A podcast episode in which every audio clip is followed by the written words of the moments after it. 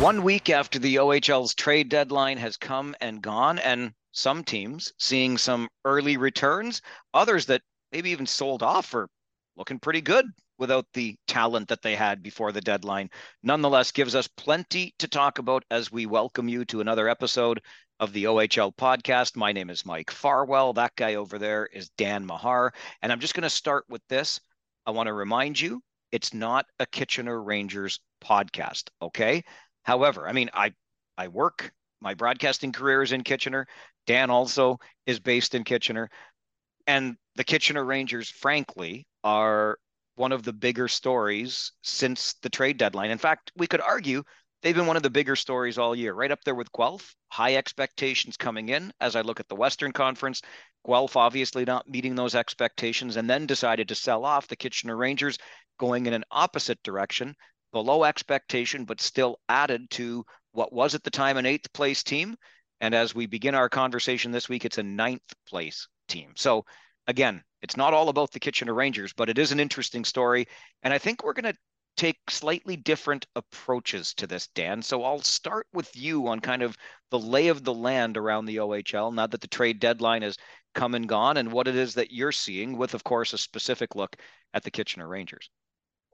Right. Yeah. So, uh, briefly on the rest of the league, uh, it's always interesting to note what happens immediately after the trade deadline because there's this whole dynamic of who gels quickly, who's going to need time, uh, finding the right combinations and whatnot. And I think some of these buyers that that loaded up are doing extremely well. You're seeing the Peterborough Petes, the North Bay Battalion, uh, you name it. There's some team, Barrie Colts, a lot of teams that have really hit their stride. Uh, Windsor Spitfires haven't ever lost their stride. So they've added pieces fit right in seamlessly. And it feels like those teams already had a good thing going, had a structure going. It was a little bit easier to do. Uh, a couple curious cases where teams sold and are doing really well, like the Oshawa Generals, where you see maybe a few a few of the younger guys starting to get a little more ice, a little more opportunity, and and you know they the pressure's off. They're they're not under the scrutiny of of the older players. They're not under uh, any illusions that they're going to try and win this year. So some really different dynamics you're seeing. Um, in Kitchener, I, I, I think they didn't really have the luxury of a lot of time to have that lineup gel because they weren't doing very well uh, prior to the trades. So they don't have a lot of time to ramp up here. Um, so you're adding in new pieces, and we're hearing the team talk about, well, you know, we need a little bit of time to gel and find those combinations. But uh, fellas, you don't you don't really have it. That's that's the problem. Um, so how that will play out over the next couple weeks, because if you look at that Kitchener Rangers schedule, sitting in ninth place currently in the West, some really tough opponents coming up uh, in the in the near term. So it'll be interesting to see how that goes. But they're kind of an anomaly, like you you said up up top, Mike. Of they they don't fit with the other teams in the league and the moves they made this year because they just don't have that time and that luxury of of taking two or three weeks for it to happen. They never really had a winning formula so far this year that that they could just plug players into. I'm glad you mentioned the Oshawa Generals as a team that after the trade deadline. I think they had a perfect weekend going three for three. I'd throw the Hamilton Bulldogs into that mix as well. They went up to Ottawa and knocked off the 67s, had a nice swing through the East, did the Bulldogs. So kudos to Jay McKee and the team uh, in the Steel City, at least for now. Where do they end up next year? That'll be the subject of another podcast down the road. And I also want to just give or uh, provide some emphasis to the Windsor Spitfires because I know there's been a conversation, and there always is, around players gelling once you bring them into a new lineup. But oh my gosh, Shane Wright, Brett Harrison, Matt Maggio are having no problem doing anything. They basically exert their will on you on the ice. I know the returns are very early, but gosh, does that look like a fun line to watch? And that team is going to be the Windsor Spitfires. Very difficult to get through in the West. Yeah, and I feel like in last week's pod when we were assessing the trade deadline that I maybe sold Windsor a tiny bit short by having them second in the West. They're they're they're just so good, and they added and seamlessly have plugged them in as we've seen the early returns after the Shane Wright deal and and other additions, uh, Harrison, you name it. So that's just a potent lineup, and it was a potent lineup before the trades so yeah, I think I think it's a fair point that uh, Windsor maybe is not getting enough credit around the around the league this year, but uh, I definitely would not want to face them. We just saw them go into London and uh, London Knights franchise that was rolling through an awful lot of shots at Windsor, um, but when you have that kind of dynamism on your forward lines, you don't need a whole lot of shots to, to score. And you saw the the result; they shut down London pretty easily and got one or two chances. They're in the back of your net, so so look out for that team.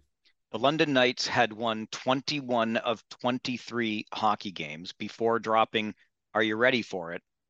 Three in a row. It's the beginning of the season all over again for the Knights, who started one and five, and uh, they're puckering up just a little bit in London. Everything will be fine. We know it tends to be that way in London, but an interesting anomaly after adding the Ryans, Humphrey, and Winterton, but the team has lost three in a row. So now let's focus on the Kitchener Rangers because they really are a big story. You don't have a team, at least not one that I can remember in recent memory for sure, that adds the kinds of pieces that the Kitchener Rangers add and then ends up going on a seven game, seven game losing streak. Like that that's ugly. Let's just be honest about it. That is an ugly losing streak. That's the kind of losing streak that can get a coach in a whole heck of a lot of trouble. Chris Dennis's job is safe. I'm glad that it is. I have a reason to tell you why I think it is and why it should be. Part of that reason is just because talk about players gelling into a new system or a new team is one of it, one part of it. But this Kitchener Rangers team played only its second game of this season. Granted, trades play a factor in all of this, but only its second game of the season with its what you would call now top nine, its top three forward lines that it will have the rest of the way due to various injuries, suspensions, absences for World Juniors, etc. The Kitchener Rangers have, for whatever reason, been unable to cobble together what they would like to have as a top six or a top nine until this point in the season. So I think that's one of the reasons that this coach deserves the leash he's being given by the front office. But I've got more to say on that. I'll turn it over to you for thoughts on where you see this team and its struggles being identified. Yeah, well, Mike, being being based in Kitchener, you get asked an awful lot about what's wrong with the Kitchener Rangers, and and to be honest, I could give you quite quite a big list, and they point in several different directions. Uh, one of these new players that they've brought in, I'll, I'll even call Filip Mesar newer as a new this year after the training camp. Uh, Francesco Arcuri. Some of these players have not really seemed to play as well as their previous versions once they've gotten to Kitchener, and that could point to a number of things: just adapting to a system, adapting to new players, or it could point to a little bit of a lack of structure to fit into. And I think there was Joseph Serpa who was traded to Oshawa uh, recently in an intermission interview uh, in that game between Oshawa and Kitchener kind of alluded to the fact that they knew Kitchener didn't have great structure and they could exploit that. And you see some different things happening during the game that that are kind of repeated mistakes with Kitchener. Um, some of the passing has been atrocious, just the decision making right into into opposing sticks, some little let ups and whatnot. And I think I've referenced before that there's a little bit of a lack of of grit on this team, and I think other teams are going to exploit that. So where do they find that? And I think if you're talking about positive signs for the Kitchener Rangers, I think in their in their jaunt to Saginaw on the weekend, we saw a couple positive signs. One being that I think overager Reid Valade kind of stepped up and said, you know, I'm gonna I'm gonna use my wheels. I'm gonna take matters into my own hands and and set a bit of a tempo here because that team has not had a tempo all year. They have not played with a lot of pace, a lot of drive fans are kind of lamenting they don't often come out of the gate hard like they really want it. So starting to see a couple of those signs and a little bit more urgency. And of course, Captain Francesco Pinelli dropping the gloves to avenge a teammate on a on a bad hit. So there are starting to be a couple signs that maybe they're they're figuring things out there, but it's been a lot longer probably Mike than it should have taken and there's probably a lot of reasons for that. You know, Francesco Pinelli in that fight with Ian Phillips after Phillips ran Matt Andonovski. Phillips gets five in a game for the check from behind. I think it was the right call. Good thing Andonovski was okay, but it was kind of dangerous and a little bit scary. We'll talk more about that aspect of the game before this episode is over. I promise you that couple of scary incidents in Ottawa, for example. But Phillips lays the hit and Pinelli just happened to be the first one there. He reminded me a little bit of Clubber Lang in Rocky 3, or should I say Rocky Balboa against Clubber Lang in their second fight because, you know, Balboa was just there saying, "Come on, hit me. Ain't so bad, ain't so bad." And over at the corner, Paulie was saying he's getting angry. He's not getting beat. He's getting angry. That's almost what happened to Pinelli. Phillips got the first few good shots in, and it's almost like that woke Pinelli up. And I give the second half of that tilt to the Rangers captain, which you want to talk about some grit. I'm sure you don't love that it's your captain doing that, but Francesco Pinelli acquitted himself very well in that little bout. Yeah, and I, I think it's not that you're going to put too much emphasis on a single fight in midseason but I think most Kitchener Ranger fans will tell you that any signs of pushback or anger are welcome at this point because there hasn't been a whole lot of intensity and emotion out of that club all year and really for a couple years. So it's it's great to see. And sometimes when the player wearing the C on his jersey does it, it has a little more impact in that dressing room. Okay. I'm going to get into the weeds on something here because I've been thinking about this an awful lot. So if you're listening, strap in because here we go. I'm i'm going to go here and i'm going here with intent. So obviously as somebody that works in kitchener and broadcasts kitchener rangers games i'm really close to it. I host a post game show where i get to hear from fans all the time. And i will tell you bluntly and i don't think this is any surprise after the loss to oshawa last friday night the rangers seventh loss in a row i got a whole bunch of brand new callers on my post game show because everyone loves a loser, by the way. Kids, if you're getting into broadcasting and you're hosting a sports talk show, they love a loser. But anyway, all of these new voices, almost to a person, were all calling for the coach's head. Again, as I said earlier, a seven game losing streak with a talented team is definitely the kind of thing that gets a coach in trouble. We saw BJ Adams get fired for arguably less already this season in Erie. Not a team that was expected to do a whole heck of a lot. Hadn't lost seven in a row, but nonetheless, BJ Adams relieved of his duties in Erie. So I get where the fans are coming from when they call for a coach's head because traditionally that's what happens. But here's where I'm going to get into the weeds. Who cares? What gives that fan the right? Well, no, the fan has the right to say it, but what what makes that fan think that he or she knows more than the people that are in charge of the organization. I'm not saying fans are stupid. I will say fans are emotional. And whether they go to 34 games a year with a season's ticket package and have for 10 years, so they've got, you know, 300 plus games under their bums watching games, what makes them think that they know more than the people running the organization? Why should we care? That's my point. Well, my I, and I appreciate that. I'm actually going to take the other side of the coin for a brief minute on this too, and I just say like I think lumping fans as one gigantic category is problematic right off the off the hop. I think that you're looking at yeah, you might take six thousand fans in a rank and say five thousand of them are casual observers, another five hundred don't know what they're talking about.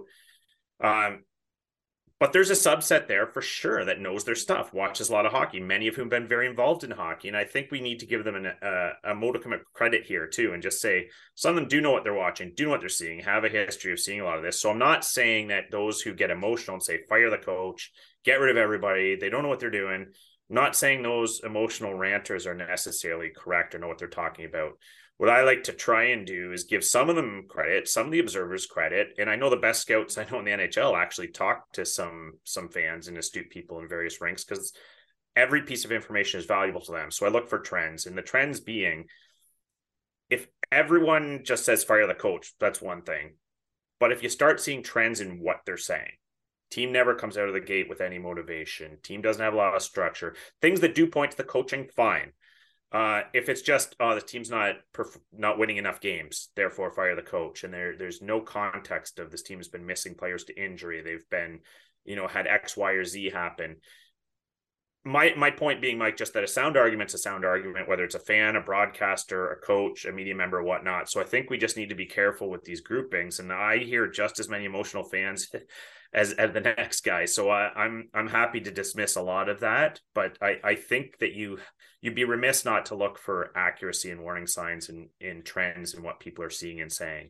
And that's not a knock on on anyone in particular. It's just you want to identify what the problems are and fix them. And when you don't see problems getting fixed over time, you have to ask yourself why. Is it the coach? Is it the players are uncoachable? Uh, what is it? Um, but there's certainly trends with some of these teams like Kitchener that aren't doing very well that are a little bit troubling in the fact that they're repetitive mistakes. I think you make a great point there, and and I'm uh, I apologize if I lumped all fans into one category because that was not my intent for sure. You know, the people that are on the roller coaster all the time need to get off the ride and leave the amusement amusement park once in a while for sure. But I'm gonna go. I'm gonna pick up on just where you left off because sure, again, even, like the most astute fan can have a really educated opinion in all of this. But I should also add in all of this, I hate it when coaches get fired. I really do. I get it. You're hired to be fired, but but here's the thing, and and this is what I've been giving a lot of thought to. So I've been doing what I do for almost 30 years now. I, I'm an old guy, and I have seen a lot of change in broadcasting over the years. There are certain things that I do to this day that I would describe to you as tried and true principles that I believe in, that I have seen create success at a radio or TV station in the past. So I'll tell you what, I'm going to keep doing them. And no matter how educated you are and how much radio you listen to, you're not going to change my mind. You know why? Because it's my damn job to do it. And I believe enough in those tried and true principles to say, sorry, I'm tuning out all the outside noise. You can even call my show and tell me how much I suck. I'm still going to do it my way because I've got the experience and it's my job to do it this way. So, Mike McKenzie, who is the general manager of the Kitchener Rangers, no, he hasn't been there 30 years, but he's built a couple of winners with the team already. Well, I shouldn't say I mean, one game from a Western Conference championship in 18, a team that looked really, really strong heading into the canceled playoffs in 2020. He has assembled a group here again that he thinks has a shot at making a run this year in the OHL. And he has made his decision on which coach he thinks will give this team the best chance of success. It's up to Mike McKenzie to decide now what he wants to do moving forward. And no matter how educated that fan is, it's his job to be in hockey. If the fans think they can do better, then go on out, get involved with a team. Uh, you know, I don't know which team's looking for a new general manager right now, but get into hockey and then do it your way. But it's their way, and they get to do it the way they want to do it. And ultimately, I guess the uh, the decision will be revealed how successful it was by the time this season is over for the Kitchener Rangers. But I'm just I'm finding it really tough, and maybe I'm too close to it because of all the people I'm hearing from. But I'm like, you know what? Bottom line is, if you really hate it that much, if you're really that pissed off, pardon my French, stop going to the games. Talk with your wallet. Don't pay money for the ticket anymore. I get the sense that there might be this belief that, well, I paid for my ticket, therefore I have the right to bitch fine, but then recognize that's what your 25 bucks is for. You just want you want to spend your 25 to bitch about it, cool. But if you're really this upset and you think the organization is doing it that wrong, stop giving them your money. Period. That well, that last point is super, certainly valid. Now it's it's it's easy to say when what you're drawing is hockey fans, and that's the that's the product in the local market. So you're basically telling them you can't uh, you can't take part in your favorite hobby because you've but you're absolutely right. You you you can vote with your wallet. And i would just want to touch on one previous point you made too where I, uh, you're right that people in charge they've got resumes they they know what they're doing. It is their decision it's not up to a fan or anyone else. I, I i would say though that we're a bit naive to suggest anyone in any kind of position of power in hockey is smarter than anyone who isn't. Because we all know how how nepotism works and how the word of mouth and and the the in club works. And believe me, I'm a Hab fan. I've seen a number of idiots come. I just dealt with a coach who would not play Cole Caufield on the power play in a year when they were in 32nd place. So, and I'm not trying to call anyone in those jobs an idiot. I know they all they all have their their resumes and background. I'm just saying that everyone's going to question everything you do. Believe me, I know. I've coached myself enough years now that everyone has their way they do it, and it's not and you're right. Nine times out of 10, it's just a matter of opinion. No one's right, no one's wrong. And I think I will say, um, just finishing up on the Kitchener point, that I think Mike McKenzie, Chris Dennis, everyone who has come after Peter DeBoer ha- has been at a disadvantage because I think the fan base going back to that era saw the absolute gold standard of management, of motivation, of accountability, of work ethic, of all these things that worked. So you don't even have to be an astute hockey person to look at a team doing things differently and say, this plan worked this one isn't why don't you go back to this and even though the league's changed and there's other dynamics at play um, fans don't always pick up on those things. So it's almost in a bit of an unfair position for these people coming into the Kitchener Rangers organization to be in. Having said that, I think that they take the job, you take the accountability that comes with it as well. And that is, you know, in Kitchener, 7,000 paying customers who are all going to have an opinion when things aren't going as well as they've seen them go in the past. So I, I hear you though, Mike. Vote with your your wallet if it upsets you that much. It's great points all around. And it shows, I think, both sides of this. And I'll just finish on the point where I'll just say I kind of admire it. Like I'm sure that the entire front office with the Kitchener Rangers is hearing the noise. I admire Mike McKenzie standing on the principle that he began this season with. He went out, got his guy, he started the te- the season with his guy. He added pieces to this team thinking this is my window and he's sticking with his guy for the reasons that I think and I haven't talked to Mike McKenzie about this at all, but he is the one paid to be the general manager. Your point about nepotism is terrific. It doesn't apply in this case for sure, but we've seen, yes, lots. In fact, our podcast guest last week, John Tanner, former Pete's goalie, Knights, played for the Wolves as well, drafted to the Nordiques.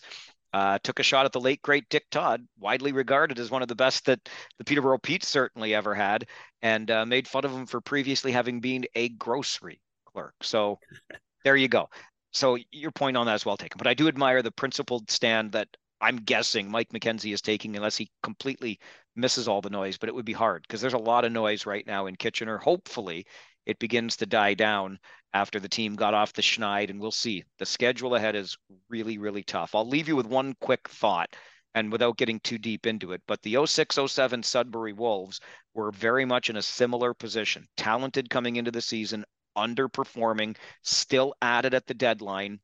And wouldn't you know, going into the playoffs, lost seven straight games, just like the Rangers did. They won their final game of the season, so they had lost seven of eight, but they were just coming off a seven game losing streak. They go into the playoffs as the sixth seed. In round number one, they knock off number three, Mississauga. In round number two, they knock off number one, Barrie. And in round number three, they knock off the two seed and they march right through to the OHL final where they ultimately lose to the Plymouth Whalers in six. Half of those games, three of the six, went to overtime. So am I saying there's a chance? Of course I'm saying there's a chance. Excellent background research, Mike. And I think anyone looking at the Kitchener Rangers roster this year on paper would say absolutely that's a team that has some firepower, not necessarily going to want to face in the playoffs, especially one of these teams that did well all year and comes first or second and ends up playing them in the first round. So all we're saying, I think, at this point is lineups returning to health. Chris Dennis, over to you. Great way to look at it. Okay, let's move over just to another spot on the bench, but not with a coach. Uh, down at the end of the bench, where the head trainer slash equipment manager usually hangs out. Uh, they got to be right there by the stick rack to grab something if a player needs it, to help a player off if they're coming off the ice a little bit banged up and down the tunnel for whatever attention they may need. But we had the chance in Kitchener this week and to see something pretty special. And it goes around the Ontario Hockey League because when the news came out while the Rangers were on the road the week prior that Danny Leibold, the head equipment manager and trainer with the Kitchener Rangers, was about to be behind the bench for the 2000th time. Uh, we ran into a fellow the next day in Flint that came up to him and said, Mr. 2000, this is a big deal for people. That's an incredible number. The career starting in 1992 back in Sudbury comes to Kitchener in 95. He's been here ever since. International experience, uh, gold, silver is what he's got in terms of no two silvers and a bronze. He missed the gold, I think. Is that how it goes? Yeah, I think he got anyway, a gold. He got a got gold. A gold? Uh, yes, I believe gold and two silver. Then maybe he yes. missed the bronze. Okay. Yeah. There we go. Don't want to shortchange Danny the gold medal. Nonetheless, 2,000 games is a whale of an accomplishment. Yeah, and I and I think of the uh, remember the search for Malaysia Flight 370, Mike. I I, think it's going to take longer to search for someone to say a bad word about Danny Leibold, and and I, I must admit I don't I don't know the man personally. You obviously do much better than I do. I, I just know what you hear around the ranks, around the boards from various people that do, and you just see his demeanor and how he carries himself. And one of the most respected people in the OHL, and there's a reason for that. He put in the work. he put in the effort building those relationships. Uh, he talks about his early days in Sudbury, how he had to figure out the equipment in a hurry to make sure he was serving the team properly. And and I think there's a saying, or there's a a principle among people that do these jobs, Mike, and they're often first in the door, last out the door. And you really do commit yourself to it, to the team. Uh, you, some some regards, you commit yourself away from your family and your free time uh, for the love of it and for the support of the players and the people you work with. So uh, nothing but a huge tip of the cap to to Dan Leibold for his 2000th game and and his his brethren in the in the business, uh, brothers and sisters around the league in the business. Uh, it's it it can be unglamorous at times, but boy, is it ever an important role.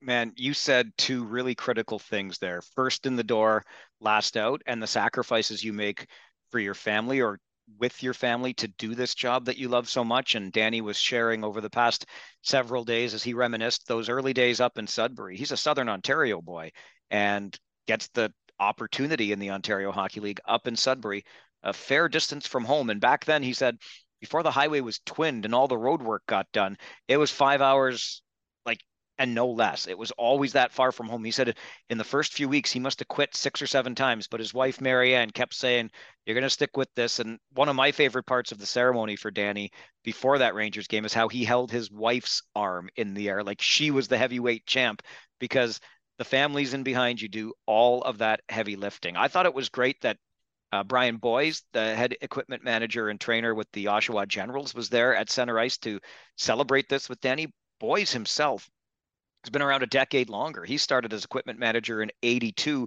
having first begun with the Oshawa Generals organization as a stick boy in 76. So he's got a few more than 2,000 games under his belt with the Oshawa Generals. Brian Miller with the Peterborough Petes was recognized earlier this year for 1,500 games. These are not small accomplishments. And if you'll indulge me, I'd love to share just a little bit of the uh, background and behind the scenes that I get the privilege of seeing when traveling when it comes to the work that these guys and, and women are doing. Oh, absolutely! I love to hear this because I just and just on uh, I know what you just mentioned about those other gentlemen starting when they did. Can you imagine the stories they'll have being close to those teams for those all those different eras of the OHL? But yeah, absolutely would love to because uh, the the only story I had of of Danny Leibold was you talk about these buses pulling in at three in the morning, and the players say, "Oh, it's three in the morning. Get home, get to bed." That's when they get to work on the laundry and other things. So, so anyway, yeah, please, please, Mike. I know from being around the team, you've probably seen a whole lot more. I've had the opportunity to get to know Danny really well as a person. Uh, I could spend an entire episode of this podcast just talking about him. He's such a great guy. Uh, but yes, when it comes to the role that these men and women play. So one of the first things I, I realized when I started traveling with the team for road games as well is that every time you're getting to a city, obviously to offload equipment from the bus into the arena, you're meeting that other team's head equipment manager slash trainer. And in the Ontario Hockey League. I can't speak for what it's like in the show, but in the Ontario Hockey League, you're not rolling in at a nice, easy time of the evening and you're going to have a dinner afterwards. A lot of times it's like one o'clock, two o'clock in the morning. Uh, Bucky, as we call him, Dan Buckland up in Sudbury is one of the first guys I got to know. And so we'd be about 15 minutes out and Danny would make the call to Bucky, hey, we're going to be there in about 15 minutes. So Bucky was probably home sleeping unless the Wolves had had a game that night, but he'll be back to the rink or have stayed at the rink knowing that we were coming in, kind of thing, open the doors and then help us get inside. But the other thing that happens is to a person, these fellow equipment managers slash trainers with the opposition, they help unload the bus. Like they don't just stand around and open the unlock the door for you. They they are there to help out. For as long as I could remember, Jay Thomas was always there up in Sault Ste. Marie. And when we were there a couple of weeks ago, I, my heart broke just a little bit because Jay had moved on to another role. But wouldn't you know, just to show you what these guys are made of, on our final day on the way out, there was a minor hockey game going on. There was another team coming in. There was a lot of logistics that needed to keep moving. The machine had to be oiled. So Jay came from his other job just to help out for a couple of hours. So at least I could see him. And I said, Jay, it wouldn't be a trip to the Soo unless I saw you. So I'm glad you were here and we got to have that little chat. But that's how much they support one another. And when we were up in the Soo, one of the other things that that Dan Liebold does now for the Kitchener Rangers, and a, a handful of other trainers are doing it around the OHL too. Believe it or not, even in the O, the players aren't always handling their own equipment anymore. So Dan will almost always now uh, load up a trailer and go ahead of the team so that the room can be set up when the players arrive. They're not even slinging a bag, and and Dan's not the only one. Probably about a quarter of the league and their trainers are are doing that now. So we got up to Sault Ste. Marie, and I always try to make myself useful. I mean, what else do I do, right? I climb up to a broadcast booth, I talk for a few hours, and so I help out where I can. And I was in the room. I don't do any of the setup because that's Dan's baby, and he's got a particular way he likes to have it done. But as we were getting things still unloaded and off the bus and into the room, the equipment manager with the Greyhounds came walking in and he already had the laundry finished. Like, okay, this stuff is out of the washing machine. Where do you want to hang it? That's you get there and their equipment manager trainer has work to do to help you get settled into the rink. And I think that's enough of the stories, but I could go on and on. Everywhere we go, that's the kind of person that we run into because this community of trainers and equipment managers are there to, to help one another out and they make this league work. They make it great for the players and it's you you'd be amazed at all that goes on behind the scenes. Yeah, absolutely. And I think I, I won't get started on the players slinging their own bags or not. I think I think I'll go old school and say like, you know, show something to players that will do it. And I won't I won't name names, but there's a there's a current NHL player that has gotten a lot of credit behind the scenes for he'll be first to the rank helping the trainers and equipment people. He always makes sure he's slinging bags, and I think that goes a long way. Multi-million dollar athletes can do it. It says something about work ethic, but I think just to come back to your point about the role, I believe that these folks are wired to help. They're, that's what they do. They help. They see something, they help. Someone needs this, they go do it, uh, and they constantly. It's a life of putting others first and putting yourself last. And and for that alone i think they deserve a ton of credit. I don't know the name of the new fellow in flint. I meant to, i met him for the first time just on our recent trip. He took four bags at a time. So i have a new goal now if i'm ever going to try to pick up a bag four at a time i've never seen it before i don't know that i ever could i don't have the stature for that but it was pretty impressive all right uh, you wanted to speaking of trainers boy oh boy uh, it's often been said, and I think we've talked about it on this podcast before. If you're ever going to have an injury, have it in a hockey rink or a medical emergency, because not only is there usually trained staff around, there's equipment like a defibrillator or something like that. We're not getting into the defibrillators, but uh, a scary incident, certainly for Vinny Rohrer in Ottawa. Glad that he's okay, but this is something that you noticed, Dan, and just wanted to make a point of. Yeah, I think I, I think it it comes up every year in some fashion around the hockey world where you see scary injuries. Um, but I just want uh, to know that's the second one this year in Ottawa. Uh, Luke Brzykowski, when he's playing for the Soo Greyhounds, had had a scary incident where his legs were kind of taken from under him, hit his head.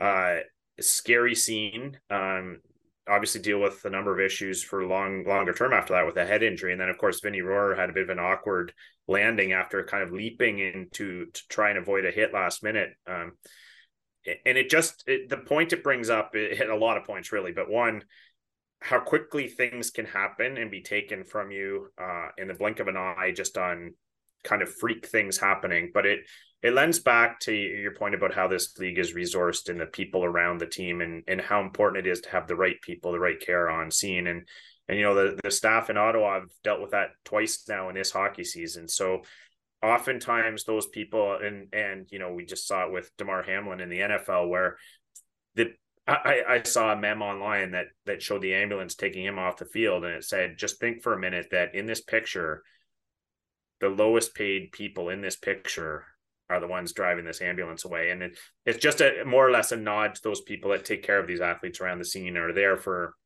for when these things happen because it can happen in the blink of an eye it can happen to anyone so so just keep that in mind at all times without playing with fear. You gotta it's it's a reality of this sport.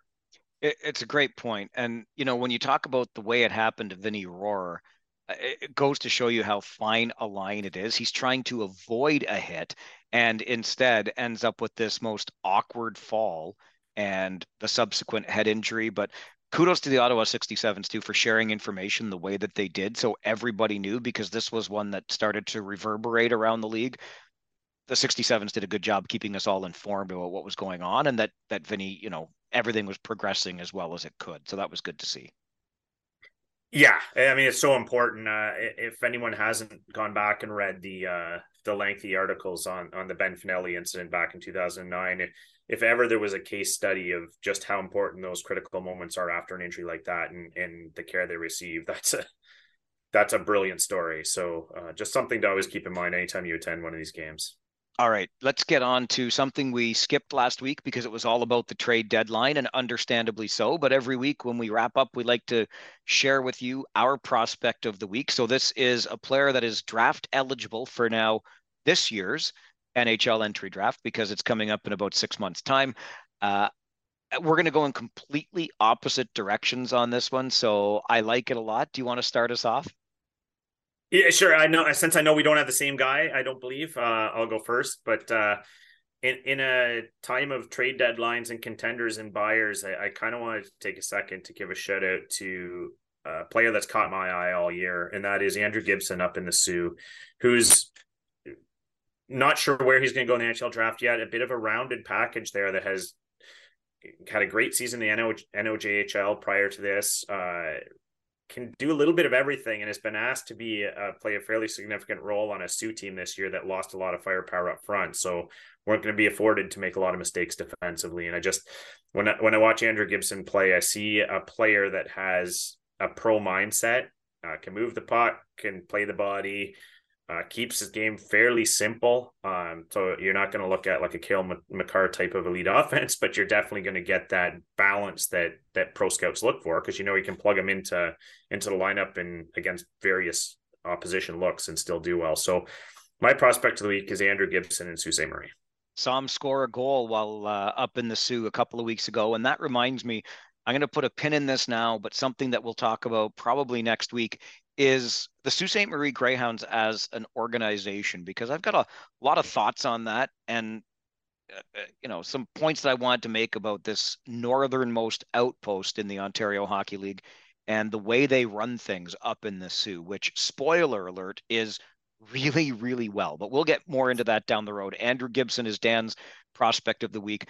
I, I'd like to preface mine with some you know defensive kind of speech saying, listen, even if you're highly regarded, the point of making you my prospect of the week is that you have to perform the way everybody expects you to perform. So there's pressure in that. But really, I'm not I'm not going anywhere even close to beneath the surface for this one.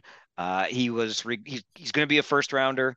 He could be a top 10 pick. Uh, and he's the OHL's player of the week. Colby Barlow gets uh, my pick as the prospect of the week. He just for me. And this is after a live viewing of Calum Ritchie on the weekend, too. Nothing against Calum Ritchie, who had two goals and an assist in Oshawa's win over Kitchener, and he was good. But Colby Barlow, for me, at least right now, certainly in the past week, has been playing that notch above. He's got a bit of a mission right now, it seems.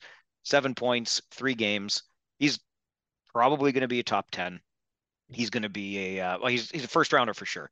And he is my prospect of the week. So there you go yeah, I think people forget that guy is still draft eligible because he's tickling the 30 goal mark in January and and a player that we loved. I thought he was terrific at the U18s. And I was a little concerned when I saw a few recent draft lists lists uh, had slipped him down a little. I, I'm not sure what he's done to slip down because uh, plays pretty rounded game, and every time you every time you see him, he's just potent. So great pick. Yeah, that's why I had to drop the top the top ten piece because I'm seeing that falling too, and I'm I'm not sure I get it, but as we talked about at the beginning of this, uh, the fan or the scouts that are paid to watch the players and watch them in different ways and look for specific things. That's all up to them. But for my money this week, Colby Barlow was the guy that stood out to me as my prospect of the week. So we'll talk about the Sault Ste. Marie Greyhounds and more uh, in the weeks ahead for sure. You get one of these episodes every Tuesday. Let me think about Friday with our feature interview. He's a Southern Ontario kid obviously, because it's the OHL podcast. So he played in the Ontario Hockey League, won two OHL championships, but the Memorial Cup eluded him.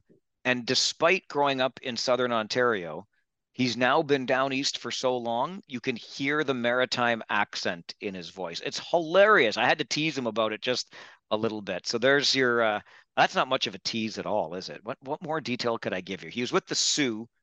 That should ha- okay. Okay. And he might be best known despite those two OHL championships as one of the guys that was traded for Eric Lindros. Okay? Okay. That's what you get for a, a preview of uh, Friday's guest on the OHL podcast. Dan, you've got it figured out now, don't you? Well, I, I don't know if this clue is going to help any of our listeners, but I will say that when I was a lad of oh about I don't know ten years old, I watched him run a 400 meter race and win it by about 120 meters. So was he running against me? I might have been in that one.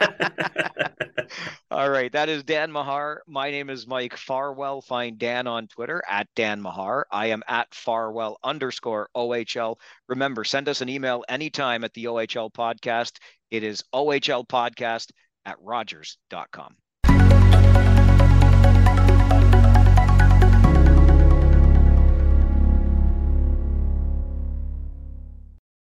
The Podcast Super Friends is a monthly meeting of five podcast producers. Hi, I'm Katherine O'Brien from Branch Out Programs in Baton Rouge, Louisiana. I'm John Gay from Jag and Detroit Podcasts. I'm Matt Cundill from the Sound Off Podcast Network. I'm David Yas from Pod 617, the Boston Podcast Network. And I'm Johnny Peterson from Straight Up Podcasts.